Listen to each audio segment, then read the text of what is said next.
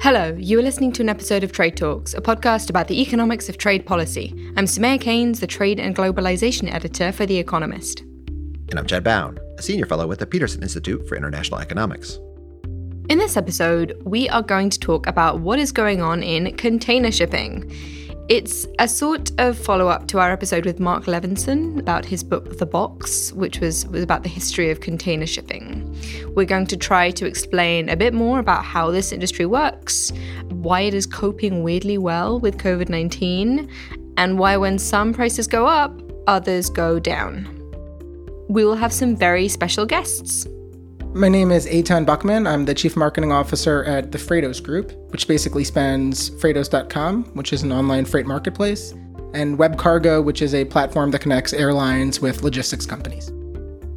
In trade, you have the importers and the exporters, and you also have carriers.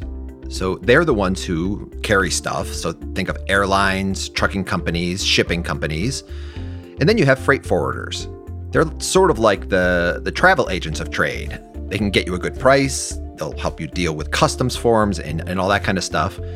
Freightos is sort of like an Expedia, but for shipping. They connect the importers with the freight forwarders, or more generally, different parts of, of the shipping chain.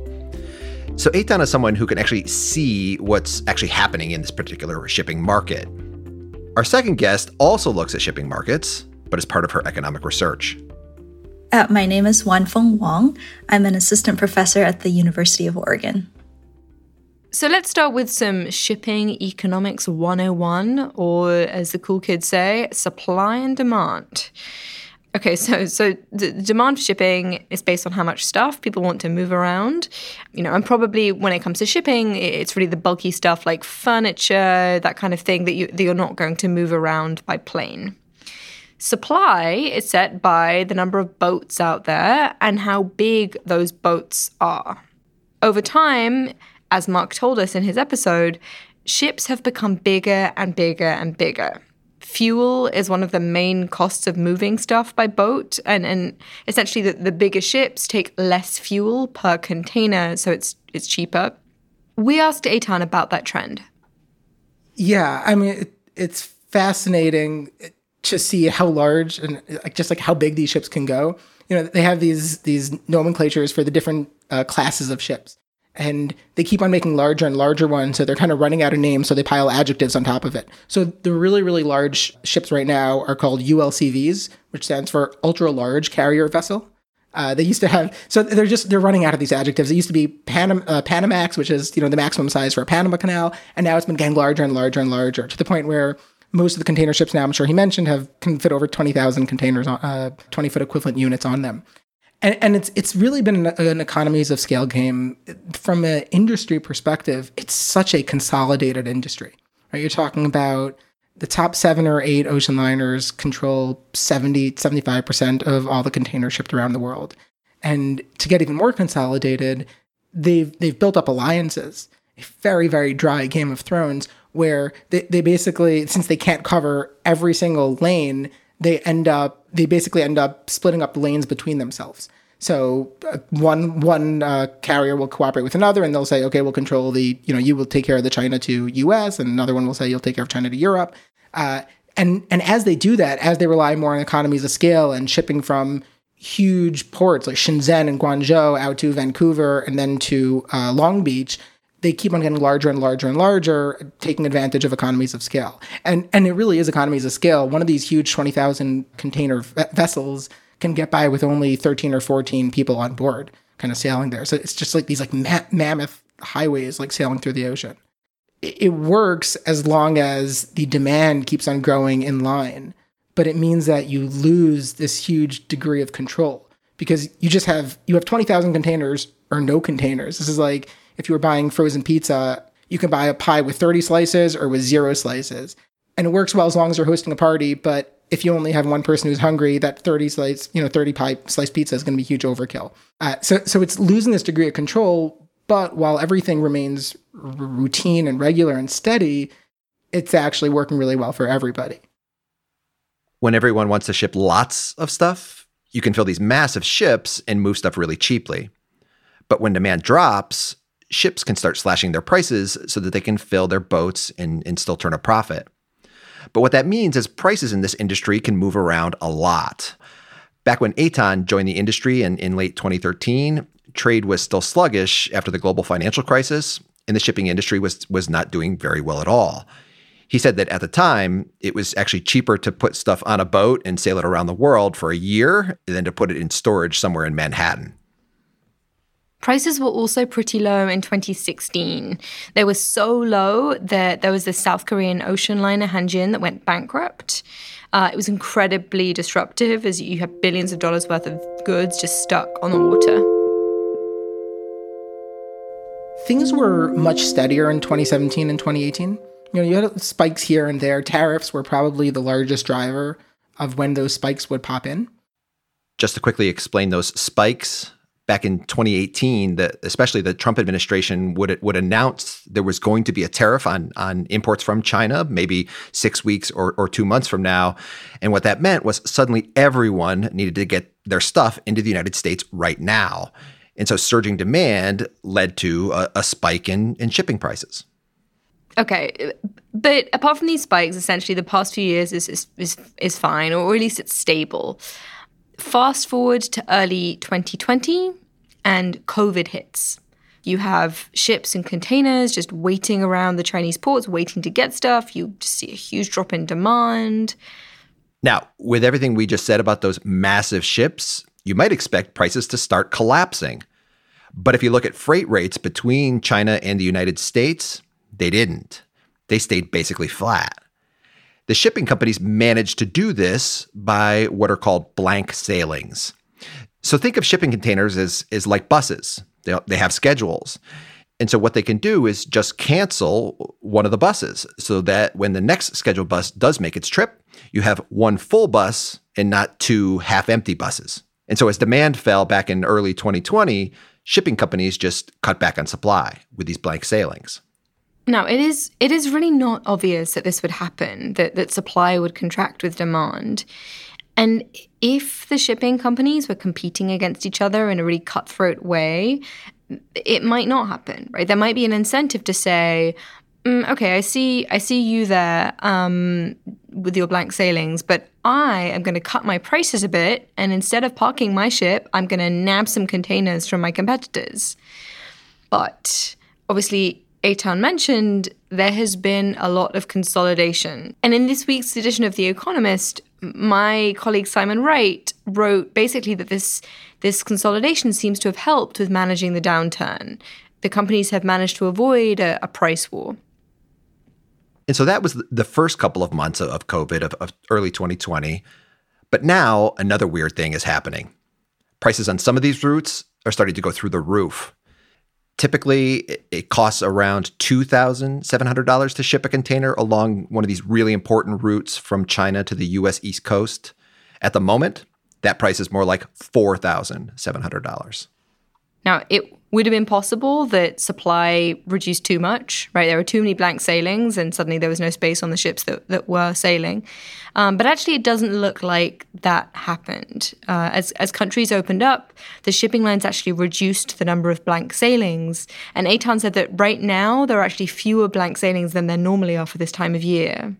So if it's not lower supply, it looks like it must be higher demand we asked Eytan where all this demand was coming from. I, I think the right answer is who the heck knows? The COVID impact leaves so many people with these challenges and how do I plan? There there's strong consumption within the US right now. There's a lot of imports going on. We're in peak peak season, so every year there's a seasonal spike around now leading up to holiday season, companies that are shifting over their inventory. So this is typically when there are a lot of imports there wasn't as big of a lull as there typically is in the summer. There was a kind of a, a lull in the beginning of COVID, and then as the economy started to open up, companies started to import more. But right now, th- there's just a lot of companies that are shipping. Transportation companies in general are having a field day. Both domestic and international are, are just full. They're, they're just working around the clock. There is definitely some seasonality here in shipping, especially on this China to the United States route. So think of back to school shopping or companies loading up on their inventories of, of electronics, consumer products right before the, the holiday season and, and Christmas. But hey, maybe also the, the phase one trade deal lowered some uncertainty. And so perhaps companies are, are responding by importing more. Or it could be that the, the demand surge is because of all the Americans who, who lost their jobs and are maybe now getting into the business of, of e commerce. Again, I think the right answer is who the heck knows? Yeah. Um, okay, so whatever the reason, uh, shipping is doing well right now. There are questions about how long that can be maintained. For example, if governments, um, you know, continue to subsidize shipbuilding, um, there are structural reasons why we might see some overcapacity in this area. Um, we will see. But now I would like to pivot to talk about Woan Foong's research. And so far, we have mostly spoken about the price of sending stuff from China to the US. Uh, as we all know, China sends quite a lot of stuff to, to the US. But what about the cost of sending stuff the other way? I think a lot of people when they by by a lot of people, do you mean do you mean economists? yes. Okay. So when a lot of economists think about moving stuff, they think about averages. And over time, with technology improving, on average, the cost of shipping has fallen. But shipping is an industry where prices don't change in, in simple, symmetric ways higher demand that pushes up prices for shipping from China to the United States is actually going to push down the price of ships going the other way from the United States to China. So think about it. You've got all these ships going from China to the US. They've got to get back. And so essentially you've got this huge number of ships taking containers from China to the US, and then they've got all this space going back the other way. And so to try and fill that space with this extra supply, prices are going to fall. And so what's important here is is to think about this in in volume terms and in, in the quantities, you know, sort of how many containers you have to have. Because China doesn't buy as much from the United States in volume terms as China sells to the United States. Eytan said normally it's only about a quarter of the price to send stuff from the United States to China as it is to send stuff the other way around. So that's normally, but today it's only about a tenth of the price. So if it costs $4,700 to send a container from China to the east coast of the United States, it only costs around $470 to send it back. Woan Foong calls this the round trip effect. And it has some pretty important implications uh, because it means that if you do something to cut demand for imports, you're basically going to end up screwing exports. There are fewer ships to, to carry your exports on that return journey. We asked her to explain what would happen, in theory, uh, if the US put tariffs on imports from China. So, if there's a tariff, let's say if US were to impose an import tariff on China, the first thing this is going to do is obviously decrease US demand for Chinese goods. And so if it's going to decrease US demand for Chinese goods, well then your your shipping costs from China to the US is going to first fall in response, right? And now you no longer demand as much transport services from China to the US. And so the ships that are going from China to the US, you might not need such big of a ship, or maybe you don't even need them to come as frequently. And so transport supply from China to US is going to go down. Because these ships are doing round trips, now the number of ships or the, the, the number of sailings of ships from, from US to China is also going to decrease. So this is on like the, the US exports to China front. And so without China changing their demand on US exports at all, all of a sudden you're going to have less ships being able to take the goods of US exporters to China. So transport supply on the export side for the US exports is going to go down. And this is then going to put upward pressure on how much it costs to ship a container from US to China. So in a sense, import tariffs that the US is imposing on China is going to translate into a, a tax on US exports to China. So a country pursuing protectionist measures could potentially be just taxing their exports to the very country they're trying to target. So the story here is even if you ignore Chinese retaliation, the higher tariffs on US imports from China are going to hurt US exports back to China because of its increased these these shipping costs. Now, as we're good trade economists, we know that bilateral trade deficits don't really matter. But if you did care about them and you followed this logic through, higher tariffs on US imports from China could actually increase the bilateral trade deficit. Woan Foong tried to put numbers on the size of this effect. So uh, by February 2020, the US trade weighted average tariff rates on China is about 19.3%. So that was, that's the number that I'm using for my counterfactual. I find that this is going to first of all decrease import freight rates so that's the that's on the import side it's going to mitigate a little bit the fall in imports and on the export side this spillover effect this tax is going to increase freight rates this is just on us um, uh, US exports to China. It's going to increase the cost of shipping from US to China by about 0.25%.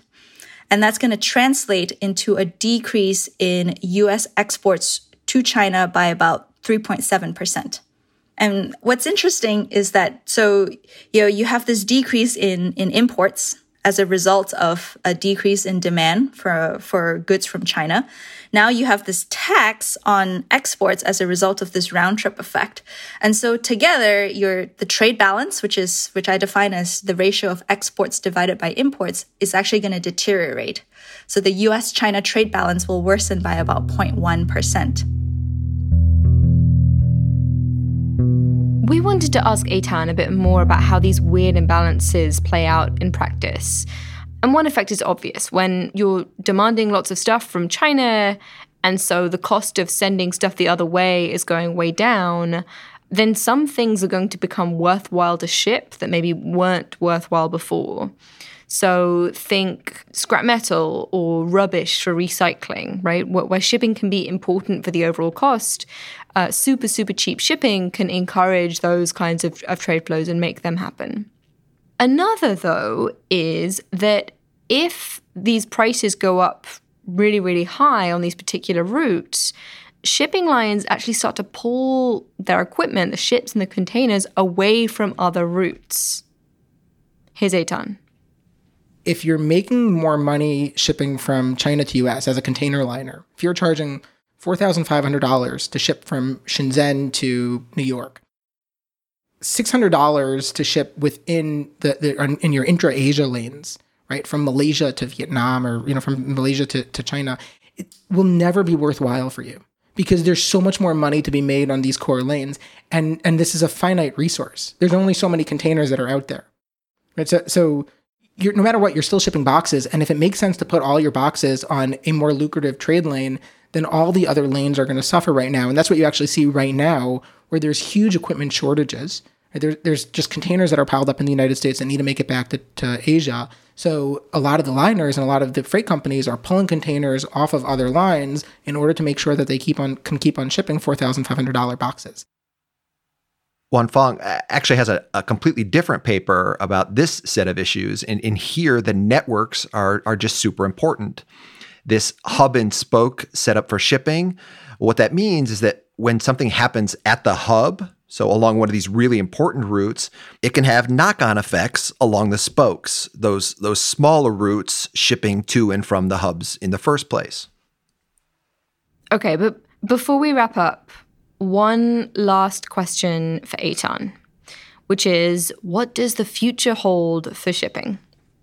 There's going to be ebbs and there's going to be peaks. And right now, it's a good time to be a container liner. But the prices, you know, what goes up must come down. And there are times where prices are just very, very, very low. And that's what people are expecting right now. The expectation is that once this demand is full, economies are presumably running slightly slower, which means that inventory will mostly be full and you won't need to import as much and prices will drop. So I, I, don't think I, I don't really envy container liners and their business model. As a matter of fact, most of them are trying to make these very, very fundamental shifts that are, that are kind of realigning every player in the space. Maersk is probably doing this the most brashly or, or kind of the most being very outspoken about it, which is basically trying to disintermediate freight forwarders. So if you have right the ocean liner selling to the freight companies and the freight company selling to the importers, Maersk is doing everything they humanly can to become not just an ocean liner but a full integrator. So you will ship, you know, you will basically truck from the factory in Shenzhen to a Maersk terminal, get it onto a Maersk ship. They'll take care of the last mile delivery. They acquired Damco, which was one of the largest ocean, uh, which is one of the largest uh, freight companies. They've started their own internal digital freight company, and they're they're going after the small and mid-sized businesses. So so there's this really really large alignment of a business model that's happening right now. And if anything, I think that's proof that you don't want to only be the container liner. Right? The real money is not in moving things from A to B. The real money is providing customer service and, and owning a specific customer and doing as much as you can to upsell to them. So, in theory, um, one way of reducing competition is by locking in the people who you're supplying, right? So, it's a bit like if someone built a tunnel from the bus stop to your office. So, the only way you could get to the office was by bus. Now, there's going to be less you know traffic fewer pedestrians getting in your way between the bus stop and your office um, but you've got fewer options for your commute. You can't cycle in or anything. Uh, oh, remember, remember the commuting days when that was a thing. Um, anyway, um, so so on top of all this consolidation in the shipping industry that we were talking about earlier, this other kind of you know behavior could influence competition within this industry, and it is it is certainly something to watch. And on that note, I think that is all for Trade Talks. A huge thank you to Eytan Buchman of Freightos and Woan Foong Wong of the University of Oregon. Do check out her paper, The Round Trip Effect Endogenous Transport Costs in International Trade. We'll make sure to post a link to her paper at the episode page of our website. That is www.tradetalkspodcast.com. She also has another really cool paper about entrepôts. These are the, the hubs and the hub and spokes of, of these networks, where she shows how important these network effects are and how if you put up trade barriers between two countries, the networks mean that other countries are, are going to suffer as well. We'll post a link to that paper too. A huge thanks to Colin Warren, our audio guy. Do follow us on Twitter. I'm at Soumaya Keynes. And I'm at Chad Bown. And we're on at trade underscore underscore talks. That's not one but two underscores at trade underscore underscore talks. And to finish off, a happy birthday message to none other than our Chad Bown.